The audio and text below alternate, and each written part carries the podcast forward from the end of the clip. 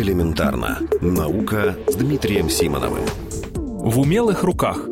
В археологическом музее вы наверняка видели каменные орудия труда, которыми пользовались наши далекие предки. Чтобы изготовить такое, нужно много раз ударить одним камнем, а другой. Не просто, конечно, ударить, а специальным образом. Попробуйте сами, и у вас, скорее всего, ничего не получится. Разве что после долгой тренировки.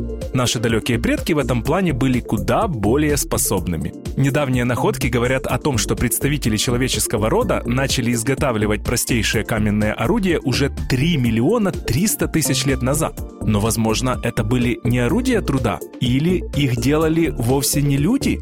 То, что некоторые обезьяны используют камни, чтобы раскалывать орехи или раковины моллюсков, давно не секрет. Но, конечно же, они не обрабатывают камни. Но вот что обнаружили ученые, наблюдавшие за естественным поведением чернополосых капуцинов на востоке Бразилии. Эти приматы используют камни как орудие труда. Но это не все. Оказалось, что обезьяны имеют привычку бить камнем о другой камень без всякой видимой пользы. При этом камни нередко раскалываются, образуя острые осколки, которые капуцинов, впрочем, вообще не интересуют. Авторы исследования внимательно изучили каменные осколки и пришли к выводу, что они очень похожи на те, что находят в Африке. При этом считается, что их оставили после себя древние люди.